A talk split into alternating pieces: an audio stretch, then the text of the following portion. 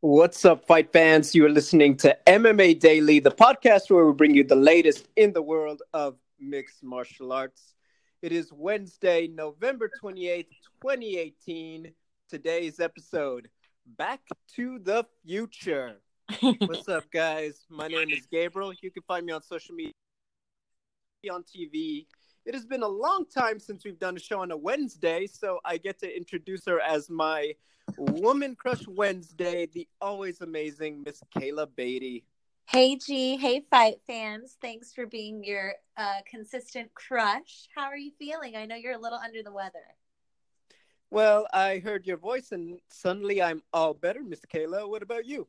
You're a professional, G. I know you'll always pull it together, especially for our favorite sport. I'm good. I'm excited. We have a, a lot. I mean, we have a lot to talk about, but there's just so much that it's hard to cover it all. It's a busy week in MMA, that's for sure.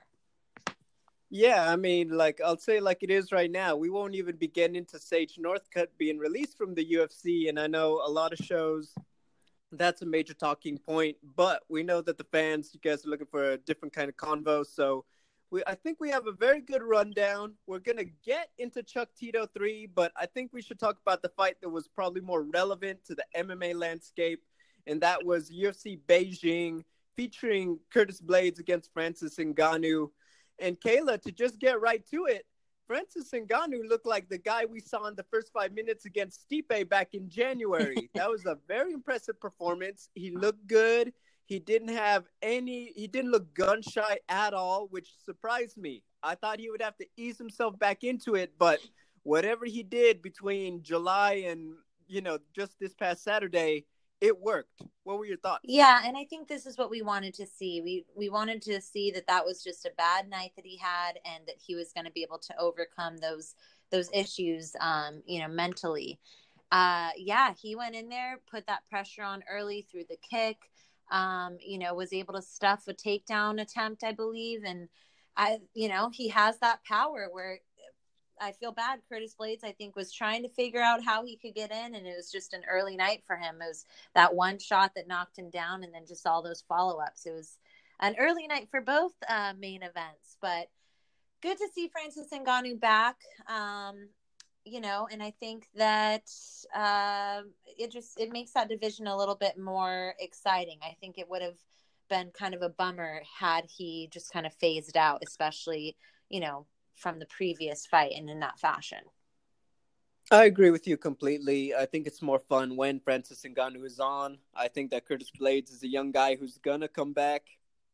Um, to me, the biggest thing was uh, uh, Francis Ngannou, his spatial awareness. It really felt like he had Curtis Blaydes' number early. I know 44 seconds, you know, that is just as much, you know, luck and you know, just being on and having an opening early. But really, it looked like he wasn't worried at all about the takedowns. It looked like he felt very powerful in there. I think he just had that presence in there.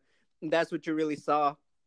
Curtis Blaydes just looked great fighter, tough guy, but quite frankly, I think he was still figuring himself out when he had that opening that Francis Ngannou was going to capitalize on.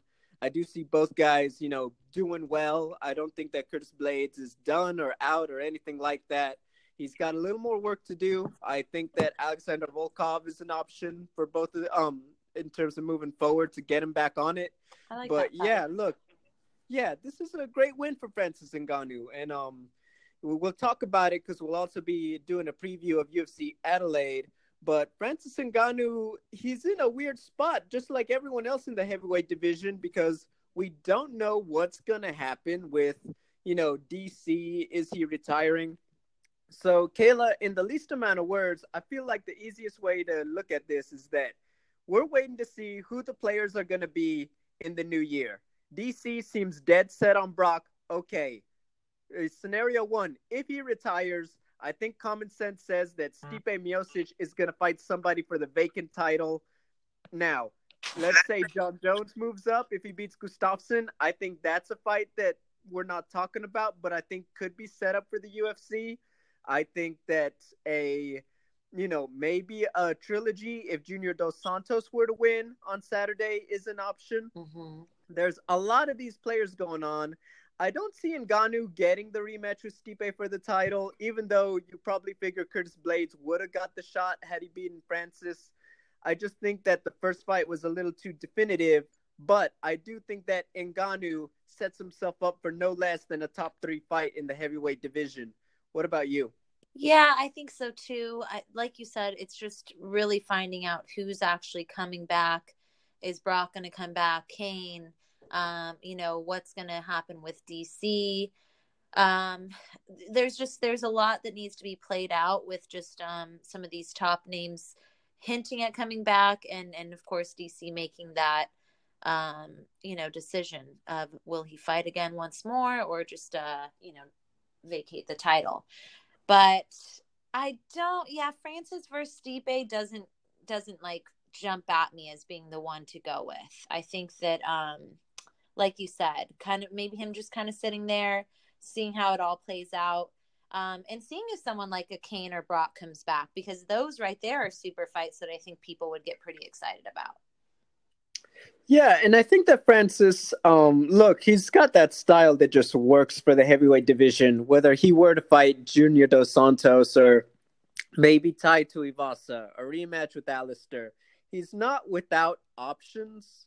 And I think that's not a bad spot to be, even if you don't know exactly where you're going to fit into the title picture. So I see him having a good showing. I think he's going to main event something big in the first half of 2019. So I'm looking forward to it. But yeah, very exciting, very good win for him to get back on track. And like we said, uh, when we see what happens with this heavyweight division in the new year, that's when we're probably going to figure out just exactly what's, you know, who's going to go where in terms of the matchups. But Kayla, moving on. Okay, so you know that I was there live, and I'll talk about that experience secondary. I want us to start by talking about the actual fight Chuck Liddell versus Tito Ortiz 3 from Los Angeles. Um, you know, a lot of people are saying, what did you expect? Who let Chuck Liddell out there? Um, was it surprising? Were you okay with it just because of the nostalgia? So, a lot of different angles to approach it, but I'm going to toss it to you. What did you think of the fight? Yeah, you know, I didn't want to believe that when people were talking about Chuck being slow in there, I didn't want to believe that it was necessarily where he was at in his career. I just thought maybe he was kind of saving it for the main event and holding back a little bit, but he looked slow. I he just didn't look like he really um just I guess should be being there in competition. And I don't know if it was a mixture of nerves and just being back. Um, but it just looked like he was either second guessing himself or just physically slower. I think him looking kind of for that one big shot. I, I don't know why he kind of fell back on on going on that because all I kept hearing is that he understands that the sports evolve, that there's other layers to it, that he's been working on that. I, I don't really know it's hard because I know I, I've read a little bit, and of course, I want to hear from you, G, since you were there and got to experience the press conference after. But, um, you know, when he's kind of hinting that he might not be retired, I just wonder if it's because he knows that he was holding back and had more in his arsenal, and just for some reason fell back on that right hand. But I, I don't know. I don't feel confident now after what I saw about him having a second fight. Yeah, to me, the biggest thing that stood out um, was Tito Ortiz just looked powerful, and Chuck, um, great way that to put kick. it, second, yeah, second guessing himself. Yeah, I mean, did you know he was still that flexible at forty something? But no, uh, trust me, we all mentioned that. But yeah, you know, when you see Chuck out there and he's just so gun shy, he kind of had shades of Francis Ngannou, to be honest, um, mm-hmm. from July he just uh, and there were so many openings and you could tell i think the biggest thing you know people were like tito carried him if you ask me i think tito knew that the last thing he wanted was to just walk into chuck liddell's right hand when he knew he was winning this fight mm. i think that you could see in his body language that early on he realized that chuck was not the same guy and he just wanted to beat him down systematically don't just go in there and try to be, you know, just break him with that first shot just for the sake of getting him back. I think he was more workmanlike. And look, um, all things aside, whether Chuck was hurt, ring rust, timing, is he just slow at his age? I think the only thing that matters to me is the right hand that Tito connected. That, quite bluntly, was nothing. It's not about technique. It's not about power. That was Chuck Liddell's chin. Yes. Chuck Liddell does not have a chin anymore at his age. He's had a long career. He's just he's 48 years old, and we knew that he was having issues taking shots when he retired eight years ago or six years ago. Sorry. So when Tito landed it and Chuck immediately falls in slow motion, mind you, even live it looked like that. Yeah. That's when I knew it's like I don't care how many sit-ups, how many rounds he's sparring. He the, Tito Ortiz, even though he's got guns like uh, you know, like an army, he is not known for being a power puncher. It's Right. one of those weird things. He's, you know, very ripped, but he's never been a one shot put you down kind of guy. For Tito to be able to do that to Chuck Liddell, I think was a sign of just where Chuck physically is at. So I think that was the biggest thing. I think that Tito felt that Chuck was a little compromised in there, and you saw that he just wanted to have fun and go for it. Um, go looking at the whole thing as a picture. So why is today's episode Back to the Future? Kayla, I'm gonna be honest. I'm sitting there and I'm very close to the cage. And it is the weirdest thing. Um, for fans who haven't followed us since the first episode, I, you know, caught on to MMA around 2006, 2007. Kind of, you know, Chuck and Tito were kind of on their way out. I was more Anderson, GSP. Those were the guys really dominating the game. And so to me, you know, especially when they both get to an age and retire, it felt so surreal that I'm watching Tito Ortiz in those black shorts with the flames and Chuck Liddell with the blue icicle shorts.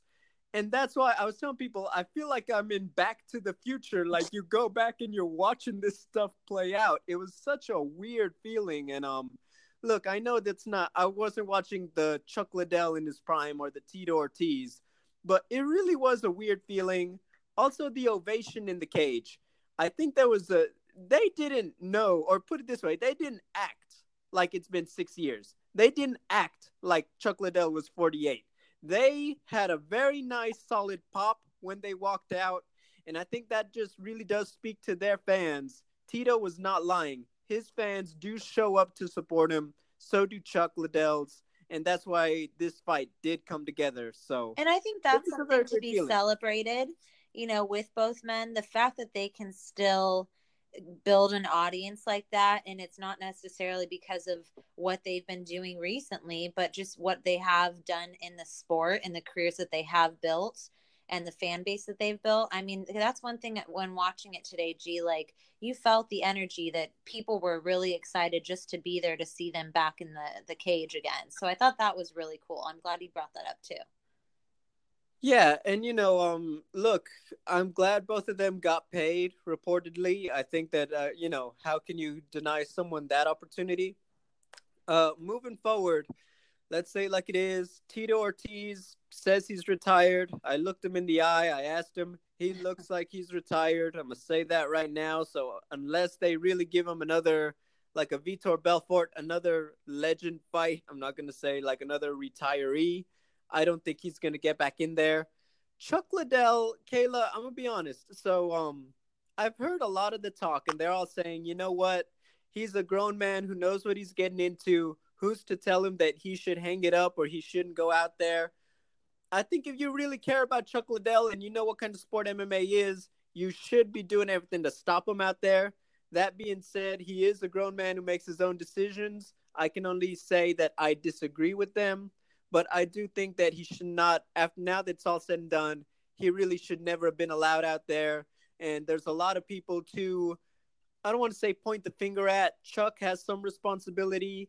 The people who were around him, who maybe prepared him, who maybe talked with him. I think there are a lot of people who should be able to answer like, "Hey, did you know Chuck would be able to take a punch?" Mm-hmm. And if you honestly know the answer was no, you kind of got to take responsibility for the fact that you knew what was going to happen. So that's how I feel about it at the end of the day. But what about you? Yeah, and I'm so glad you brought up the whole chin thing because I think that was the most telling thing. If he doesn't have a chin like that, and for all the reasons you said, against someone who isn't even known for being a knockout artist, I mean, you you can build your skills. You can do, you know, uh, you know learn these these newer forms of martial arts or build the skills where you didn't necessarily have them in your arsenal but if you can't take a punch like that um, I just don't think that he has any business being back there. And really, there's only a collective few big names that people want to see those old guys fight. It's not like they want to see just the whole older UFC roster go at it. There's only a few big names that'll sell like that. So I don't know. I hope he can find somewhere in the sport that he can fall into place if if he still wants to be a part of it, but I don't think that he should be fighting. Yeah, I agree with you. It's just it is what it is. Um look, I, am sure in the days that have happened since he's had a lot of people talk to him and I can only hope that excuse me.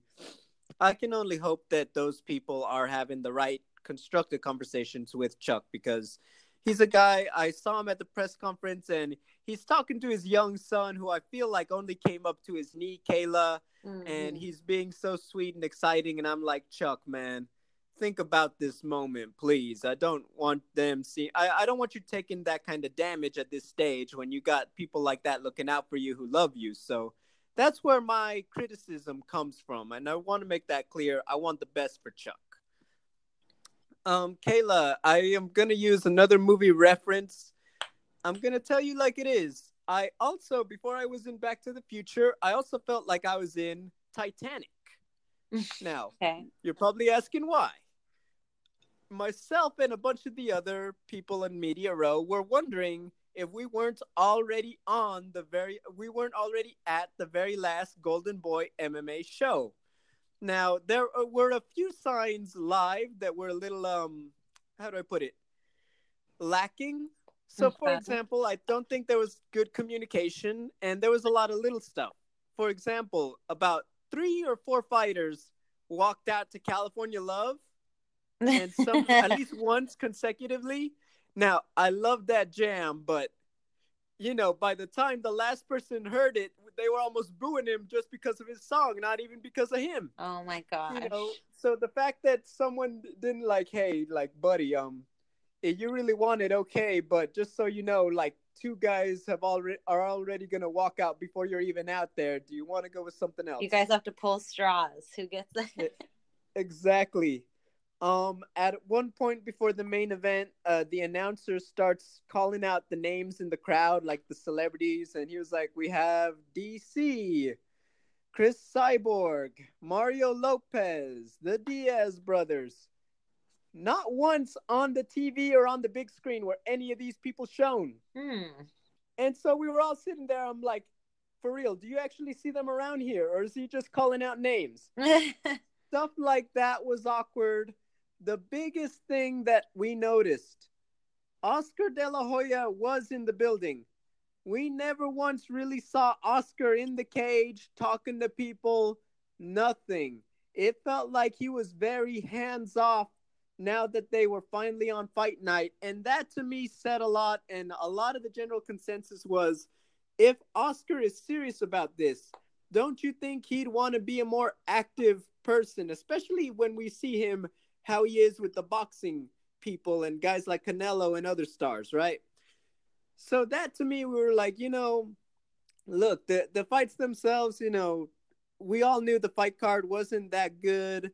Uh, I know that the live broadcast people said it actually wasn't too bad.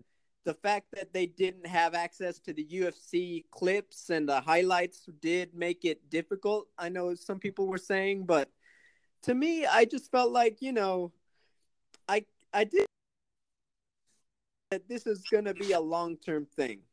Now I want to toss it to you because that's me inside. Maybe I'm too close to it. You from the outside looking in, do you think that this is a long term thing for Golden Boy? Yeah. So I mean, I I didn't purchase the pay per view, um, and I wasn't there live because I was visiting family.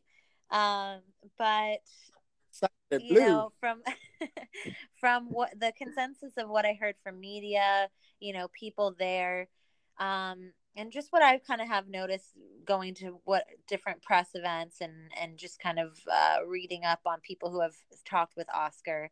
Yeah, I'm not very confident that this was um, going to be more than a one time thing, and I just feel like you kind of saw it slowly decline um, the more it got closer to fight night and the lack of Oscar's presence there.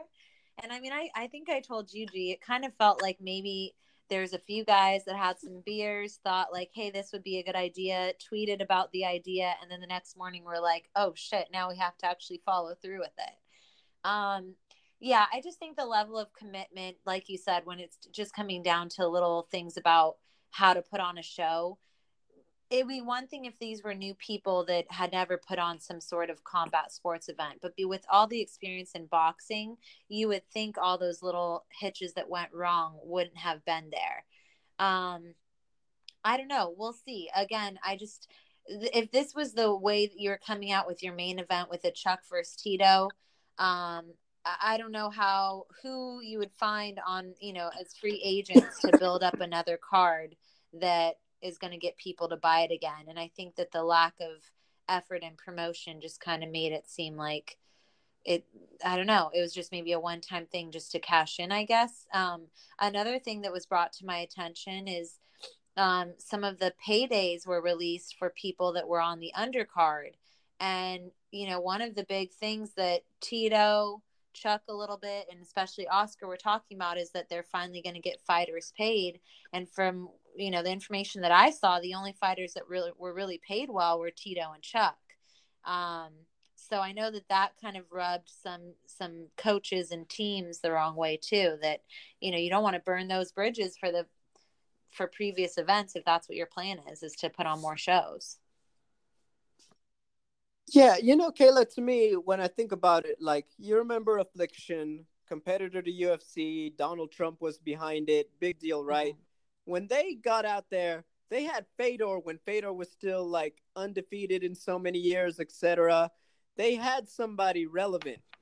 When I look at MMA right now, honestly, I can't say that there's some combination of fighters out there for Golden Boy to scoop up. I think they really have to hope that one of these UFC free agents in the next year or so decides that they, you know, want to gamble on Golden Boy MMA and they try to do that because when you look at all the leagues, you have UFC, Bellator, PFL, uh, ONE FC clearly already getting some big stars now. I, I'm kind of having trouble looking at the field and saying, yeah, I think that this guy should be the one Golden Boy goes after, or that guy, or these girls. There's just nobody out there. So when you're talking about building something, I don't really know what they're going to go with next to sell. I think they are in a very tough spot. I think they're going to be quite the developmental league for a while until they build up that brand personally. Also, listening to the fighters, a lot of them were saying this is a stepping stone. Golden Boy is paying me for a one night show, and then I want to look at Bellator making me an offer or UFC. They weren't saying, "Oh yeah, I'm on the Golden Boy train." I did not get that impression at all from anybody besides, you know, maybe Chuck and Tito. So I think that this one, it depends how they roll it out. Free TV is to have to be something. I don't think they're going to get another pay per view sold for quite a while. But uh, yeah, I think the biggest takeaway developmental league is what I see. Also, Oscar De La Hoya. If he, I know that his Golden Boy is him. He it's his name, even though it doesn't say Oscar, it says Golden Boy. That's his name on it. He has to just bite the bullet and say, "Look, thank you all for coming out. This is going to be a great fight. I'm going to toss it to my MMA person on my staff to talk to you about all the ins and outs because I don't know it. I'm fine with that.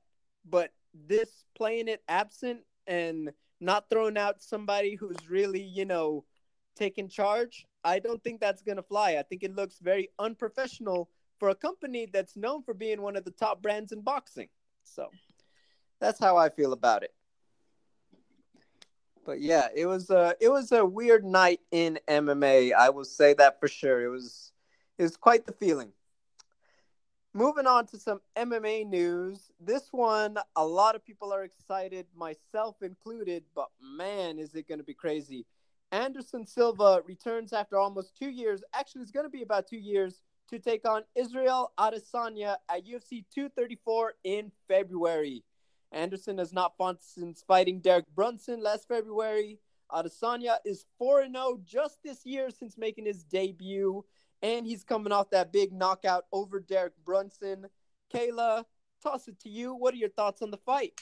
Yeah, you know, this one has people excited. Um, I I feel like it's one for Israel to just kind of one, it's not like I'm saying there's not competition there with Anderson Silva. It's just interesting that the way, especially after his last fight, the way where people were talking about, wow, we're really going to build this kid up to, you know, get really close to that title shot. I don't know if this fight and a win over Anderson Silva is something that'll jump him through the rankings. I think it's just going to be really fun because it's almost like, you know, uh old versus new, very similar styles. Um uh, you know, and, and Sanderson Silva, who wouldn't want to share the octagon with him? So I think it's a very fun fight.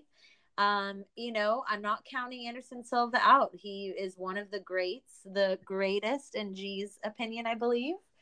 Um, yes, sir. And it'll be interesting because it'll just be interesting to see, you know, how he goes about this fight. If, um, you know, his older tricks will be able to, uh, you know, compete against uh, Israel, but I just feel like speed is really going to just be play a big factor here. So it doesn't get me super excited as far as like level of competition and it being like a really great fight. I hope I'm, you know, surprised. Um, but I think it's a fun fight. What do you think, G? I think when you think about Anderson Silva doing his thing and Israel Adesanya doing his thing, how could you not love it?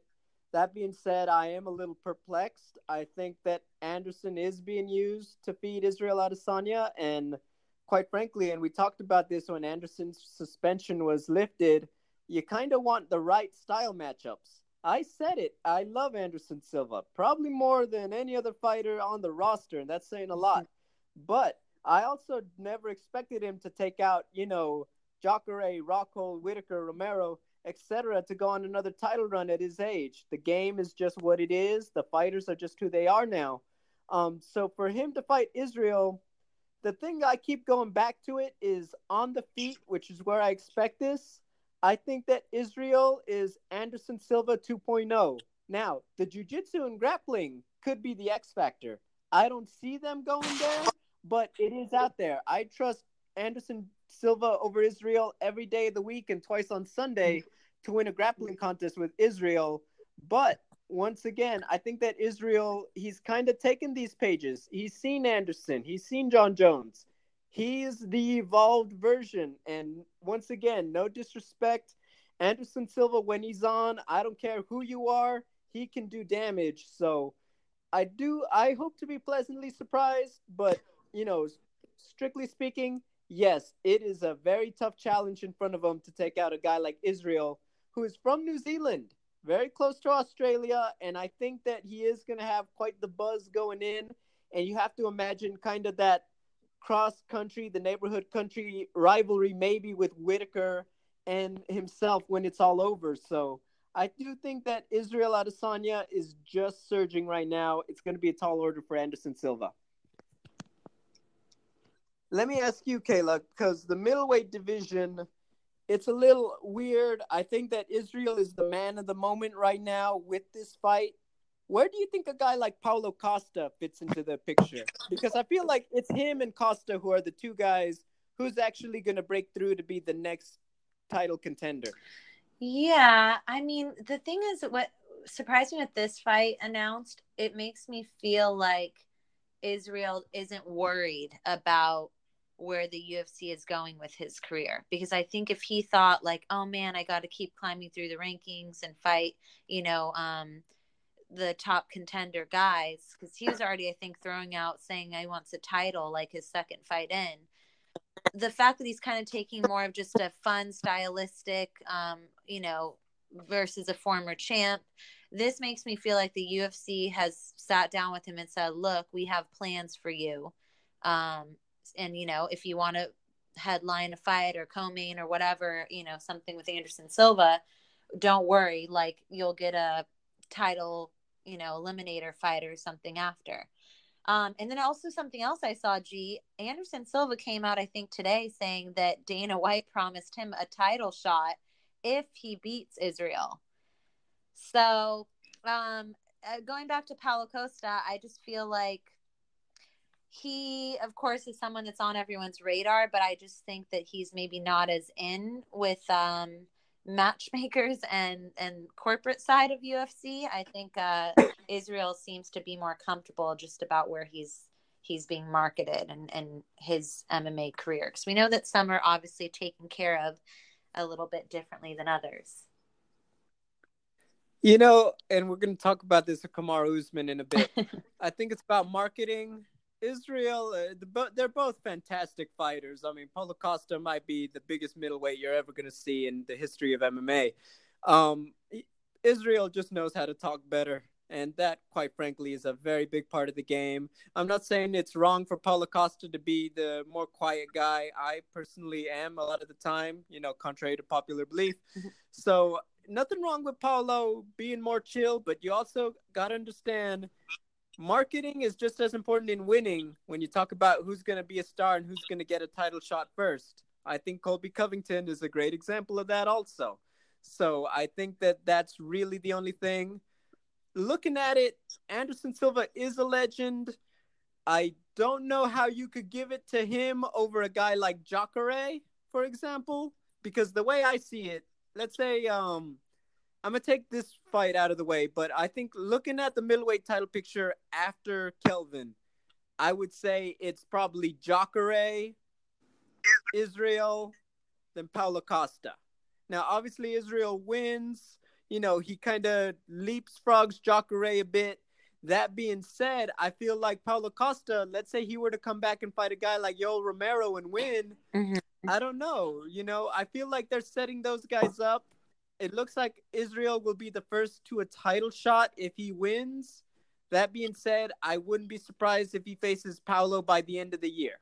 I think that's how it's going to work out. And um, look, you got a guy like Robert Whittaker who could screw the plans up also, or you know maybe Paulo Costa Jacare throws a wrench in those works. You never know, but that right now is where I see it going. I think that you're about to have a bit of a logjam, and you're going to see one or two of these guys just have to get burned for another contender when they're finally matched up together. So that's what I think we're gonna see. But I'm not gonna lie, I thought it would be Adesanya versus Jacare at the end of the day. The Anderson fight is surprising to me, just with the rankings and everything. Also, I'll say this: I think Anderson getting a title shot. I just, I know it doesn't make sense. Once again, I love Anderson. It just doesn't make sense. But you know, that is MMA world today. So we're, we're gonna run with it, but I'm looking forward to it. Moving on, Kayla, I need you to send positive vibes that the MMA gods bless me with my health back in the next 72 hours because we have not one, not two, not three, four fights coming up this weekend Bellator is having a double feature, and the UFC is having a double feature Friday and Saturday, back to back fight nights for both companies. I'm getting a headache. I'm getting tired just thinking about it. um, oh my lord, I don't know if I can do this. I might have to call in sick. I, I don't think I can. That's too much action. Um, let's break down Bellator real quick, Kayla. Bellator 210, Chidi Njokuani against John Salter. Obviously, Njokuani doing well in the middleweight division. John Salter coming off that loss to upcoming title challenger Rafael Lovato Jr. Kayla, I think that when you look at the cards, I know they have fighters like Christina Williams and others on the undercard. I know the main event makes this one feel very forgotten, but I think this is a big one for the middleweight division. And if something happens between uh, Lyoto and uh, Rafael Carvalho, I wouldn't be surprised if we see another middleweight challenger out of that one. So I think that even though a lot of people are probably going to skip it, I understand how it works. I do think that's a big card for the middleweight division. I do think that's going to be the better night at Bellator. Next one, Bellator 211 from Genoa, Italy. This one featuring obviously the most famous Italian in MMA, Alessio Sakara, taking on Kent Kapunian. I want to say that's how you say his name. Um, look, just uh, I'll say like it is. They kind of just throw in Alessio Sakara just to have an Italian in the main event, but I do think that's another one that's just gonna fly underneath everybody. But what are your thoughts on the weekend for Bellator? Well, my first thought is I think you pour yourself a nice big glass of Dayquil, make some chicken noodle soup, get on your favorite uh, Anderson Silva snuggie, and enjoy the fights. um, yeah, I mean, I'm I actually appreciate that you wrote down some notes here on Chidi because I hadn't even realized that he was 18 and 5 and only had one loss in his last 11 fights. And I think that's, um, like you said, it's a big fight for middleweight.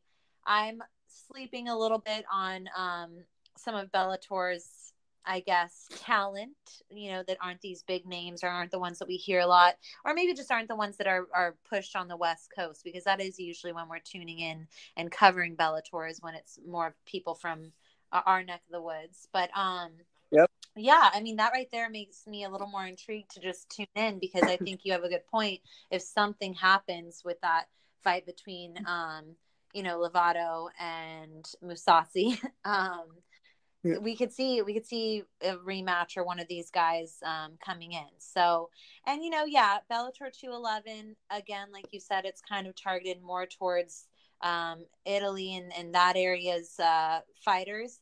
I think these are always nice to kind of just check in on. I don't know if I will be able to commit fully to, you know, having several screens set up, but this is also where you see some of the better performances because those people are trying to make a name for themselves and it's people you're you might be sleeping on. So I always like tuning in and at least checking Twitter to see if something crazy happened. Yeah. Also, I don't know if it's Italy or another one. It's one of these uh, Eastern European, you know, much deeper into Europe than just uh, England or Ireland. That one of them, it's like, uh, what's it called? The arena will actually empty earlier, even before the main event, hmm. because public transportation actually shuts down. Oh and my that's gosh. how a lot of people get around. Yes. So they said, well, what happened to everybody before the main event? And they were like, well, the train stopped running at about, you know, so and so time. They kind of had to weigh their options and poor Bellator. They Decided... Bellator always has yeah. an issue where it's like the fans. I mean, in this case, the fans physically there. Like that that must be hard to sell tickets. Like you can come see this great fight, but you won't even be able to be there for the main event. Like their timing always has issues. Well, you know what? The one that a lot of us were also talking about was they are now on DAZN, but due to the rules of Paramount Network, they can't even stream the, for example, the last fight with Pitbull live because of the broadcasting deal. So even though there's no reason why you shouldn't be able to watch the Pitbull versus Sanchez fight live um, on a streaming service, they still had to tape delay it even if you're paying for DAZN. Uh, yeah, yeah. That's Scott Coker. I know you know what this looks like, man. I think that's got to be a prior. I think that should be a bigger priority than your welterweight Grand Prix. To be honest, man, I, the fans deserve it. You know this. Let's make it happen for reals. Can you imagine though? Imagine we're hanging out in LA watching the fights, and it's like, Kayla, we gotta go, but TJ is about to fight Cody. I know, but the train stops running. We gotta go, otherwise we're gonna be stuck here until eight a.m. You know, G, I went to a hockey game in Boston and people chose not to take the transportation and just walk through the streets to the bar a couple blocks down. I think people MMA fans should just say, "All right, in numbers, we'll walk the streets and you know, take the long way home." I mean, you know, that's, event. that, that that's because they're Boston. They're not LA. They do crazy stuff like that. They also have, you know, they have more reasons to get excited. All their team, like one of their teams, wins at least every other year, so they always have a good year. but yeah, that's, I mean, that's something. But look, so with that, talking about the action in Bellator, some good stuff going on and things notable to happen. We'll be there for that next week. But UFC has a very important back to back that I think is relevant to the big picture of the sport. First one, let's start with the Ultimate Fighter finale. Um, I've been keeping up with the show, Kayla. I don't know about you, but I think that the fights, I, I do like who's in it. I know Pannie is in it. Um, oh, I'm forgetting it. He's that quiet guy who just knocked out Maurice Greene. I like the fighters that we have in the finals so far. That's what I'm trying to say. Mm. But I think the real eyes are going to be on Rafael dos Anjos versus Kamaru Usman, welterweight. A lot of people talking it could be a title eliminator. Give me your thoughts on the fight. Yeah, there are a lot of people saying that. I like this fight. I think it's going to be a really competitive fight. I'm going to go ahead and say that I think it will be the more exciting fight of the weekend. I think as far as competition. Oh. Um you know, we saw RDA do really well in this new division, climb the rankings, um, you know, get to that title eliminator fight. And uh, you know, Colby Covington stepped up and showed how not only could he use the wrestling and pressure, but also just being a mixed martial artist, kind of go in there and stop RDA's uh, train, hype train. And I think that Kamaru Usman is someone that is very similar in that sense. Some people might even say that he's a little bit more powerful than Colby. But I think there's something about RDA that I've at least noticed that not only his work ethic, but the fact that he was able to move up in another division and kind of like have a good game plan, usually like for a couple of fights of how to go in there and um, you know strategically win and and train a certain way for a fighter i do think that he learned from the colby fight. And that's why i think it's going to be competitive is i think that if kamaru tries to do similar things that colby did um, I, I just think that rda is going to have more of an answer for that. Um, but it goes down to it. I mean these wrestlers are really dominant the ones with these strong wrestling backgrounds. And i think that um, kamaru himself is on such a great run that if he can pull a win off RDA, I'll really be a believer. Um, and I would love to see the fight between Kamaru and Colby too. So, or even a rematch with RDA and Colby to me has me excited if RDA can really pull off a great performance in this. So, I- am super excited about this fight. What do you think, G? Uh, to me, um, when I look at it, I've been doing a lot of the numbers, and Kamaru's record speaks for itself. Also, RDA, he's in that precarious spot because he wins, he's still in title contention. That's saying something. He loses. I, I'm not saying his career's over, but I think his time, at least at welterweight, of being a title contender is probably going to be done.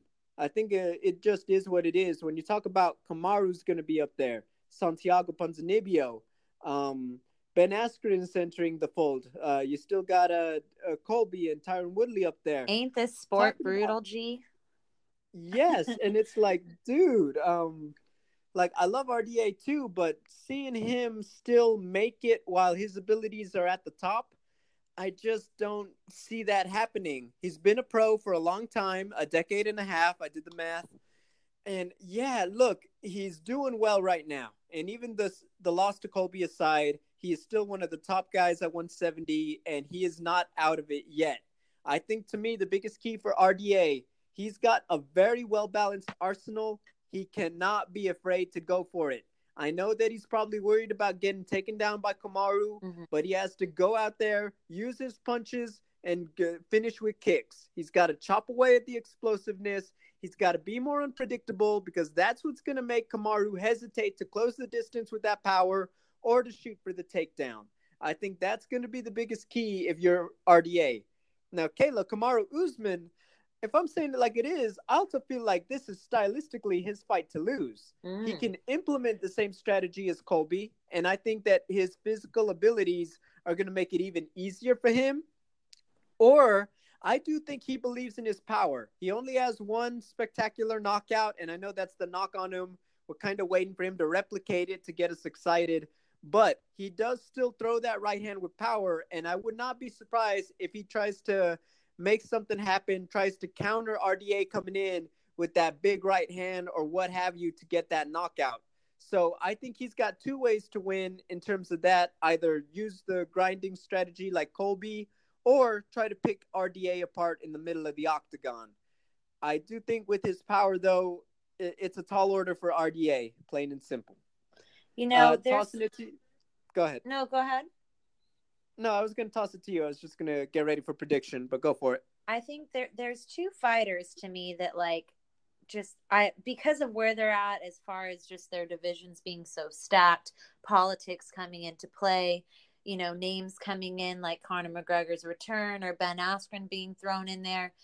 Uh, RDA and Dustin Poirier, and I'm not saying this that I think those two should be matched to get like, you know, with each other, but the names RD and Dustin Poirier just where they're at in their careers and how they've been promised certain things and kind of like, all right, you said that if I win this fight, you know, I'll be closer to a title. And they go out there and they perform and you could tell they're giving it their all. They really went for this in camp.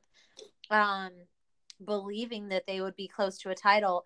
Those are the fighters that make me want them to open the UFC to open more weight divisions because I do feel like sometimes they've had performances, and those are just two that pop out, you know, right away to me. But there's fighters that really do perform, and I'm like, cool. I think that they are deserving at this time for that next title shot. But unfortunately, politics come into play, or they take that extra fight, and someone ends up stuffing them and finishing them. Um, I yeah, I don't know. Like I I I just hope that before RDA retires, it'd be cool to see an, a newer weight class go in there or kind of things get mixed up a little bit because I still believe that he has a good run in him. But we'll see. Maybe Kamaru will shut that idea down. Maybe he needs a draw. Oh, I can't. I don't want this one to go to a draw, G. Yeah, we need neither. a finish. Um, well, somebody's got to win, Kayla. Who do you see winning? Oh man, um, RDA. I already know. what What do you think? I feel I feel like your heart is just telling you to say RDA right now on the other side of this uh, call. Um, you know what? I got Kamaru. I think that he feels like it's just his time. I think that he's training and working like it's his time, and I think that it's all coming together for him. And I think that um I know that I'm betting again, you know, I'm betting the house on it, but I even think he's going to get that big finish that he's been trying to get for everybody. I think he feels like it's just enough is enough. Let me finally get that knockout. He doesn't want to have to fight Ponzinibbio next year before the fighting for the title. And I think that he wants the performance that allows him to make that jump. So I got Kamaru, uh, I'm going to say second round knockout. Okay. Yeah, I don't know. This one's hard, and like I said, I really, I'm already thinking it's going to be the the fight of the weekend. Um, I'm going to say RDA though. I'm gonna, I'm gonna believe that uh that he's been training with the right people. Um, I'm gonna say RDA.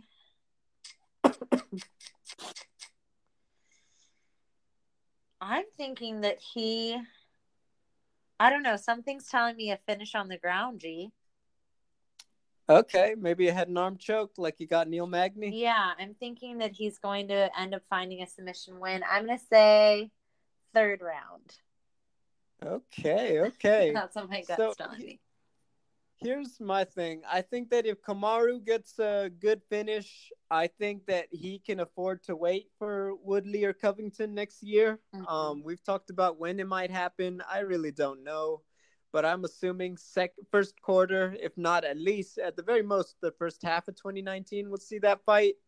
But a good knockout for Kamaru gets him a title shot. RDA, I think he will still have to fight Ponzinibbio, plain and simple. I think that no matter how good RDA looks, the loss to Colby was just too definitive. He's going to need to take out one more guy before he gets in there for a rematch of Colby or a fight with Tyron Woodley, is my prediction. So, yeah, a lot on the line, not just to win, but to win big, in my opinion, yes. for the fighter finale, and which you don't always say about eh, all of them one of which is the one coming up on Saturday. So 24 hours after that one takes place, we're going to have the heavyweights in Australia at UFC Adelaide. Former heavyweight champion Junior Dos Santos against the young contender Tai Tuivasa. Kayla, I really hope someone goes to sleep in this one. I want to see these boys just throw down and make something happen. Talk to me about it. Yeah, well, there's a good chance that could happen. Um, I think that it's an interesting fight because I think that we've seen a lot of um, people from the states or just further away um, not adjust well to fighting over in the homeland of Tai Tuivasa or that area. Um, they say the jet lag is a really big factor that comes into play. Um, so I'm curious to see how I need to research and see how long JDS has been out there.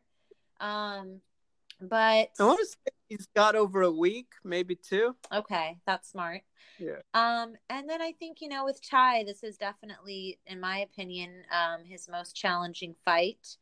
I think that it'll be interesting. We finally saw him go out of the first round, and from what I remember, I feel like he looked pretty good. Um, I like as far as conditioning. Um, I do wonder. Uh, I guess I, what my my concern is is you know he is used to having those knockout hands. Um, I want to see more in more in his development and, and evolution of MMA and his other skills because I think JDS is someone that's you you can't go into this only having that knockout power. I just think that JDS is someone that is going to be able to stand and bang with you. And I think even though he is an older guy, still has a chin. I know people brought up the USADA thing, but I personally do believe that he wasn't intentionally trying to cheat. Um, I think he does try to train clean and you know he just has not only more experience but i think you know more in his arsenal of years of jiu-jitsu to fall back on. So it's going to be interesting to see if he does stand and bang with tai or if he's going to say i don't want to mess with this young you know kid who's been knocking people out.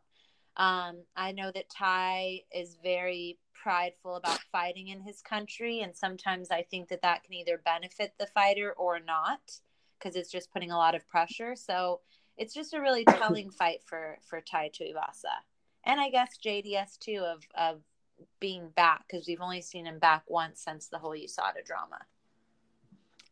You know, the thing about JDS, and you look at it when you see his record, he's alternated wins and losses since I think 2012. Mm-hmm. It's really a weird thing. And I, I was writing about it and I said, he's in that weird situation where if he wins, he's a title contender he loses, you're talking about his time at the top is al- already over. And to have that dichotomy for the last year or so, it's kind of like, it's just odd, but that's the heavyweight division and how it works. Um, for me, it's all about stylistically. I think both of them have a lot in the tank, so it's not like JDS is the old guard. I know that he is the veteran against the young contender, but I do think that JDS has plenty of fight left in him, and certainly not a title run too is possible. Mm-hmm. When I look at it stylistically, Tai does his best work when he he picks his moments to surge forward. He doesn't just try to bulldoze you. That said, JDS when he's up against these bigger guys like a Ben Rothwell or like he's gonna fight Tai, he tends to want to get in and out. He doesn't like to stay in the pocket. That could be a very weird fight for him against Tai Tuivasa because one of them is going to have to engage the other. I do think it's going to be Tai, in which case I actually think that JDS needs to be the aggressor. I think he wants to start the combo first and get out rather than wait for Tai to come to him because then he has, you know, that wall coming at him. So I think that JDS has to be the aggressor.